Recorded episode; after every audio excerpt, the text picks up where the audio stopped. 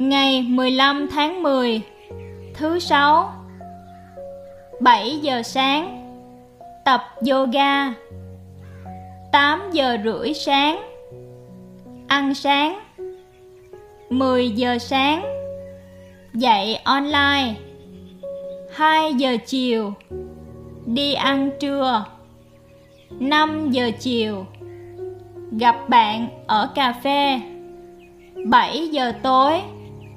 Ăn tối ở nhà. 9 giờ tối. Xem phim online. Từ sáng đến trưa. 7 giờ. Thức dậy. 7 giờ 15 Tập thể dục. 8 giờ 20 Nấu đồ ăn sáng. 11 giờ rưỡi. Làm việc online. 12 giờ rưỡi. Nghỉ trưa nửa tiếng.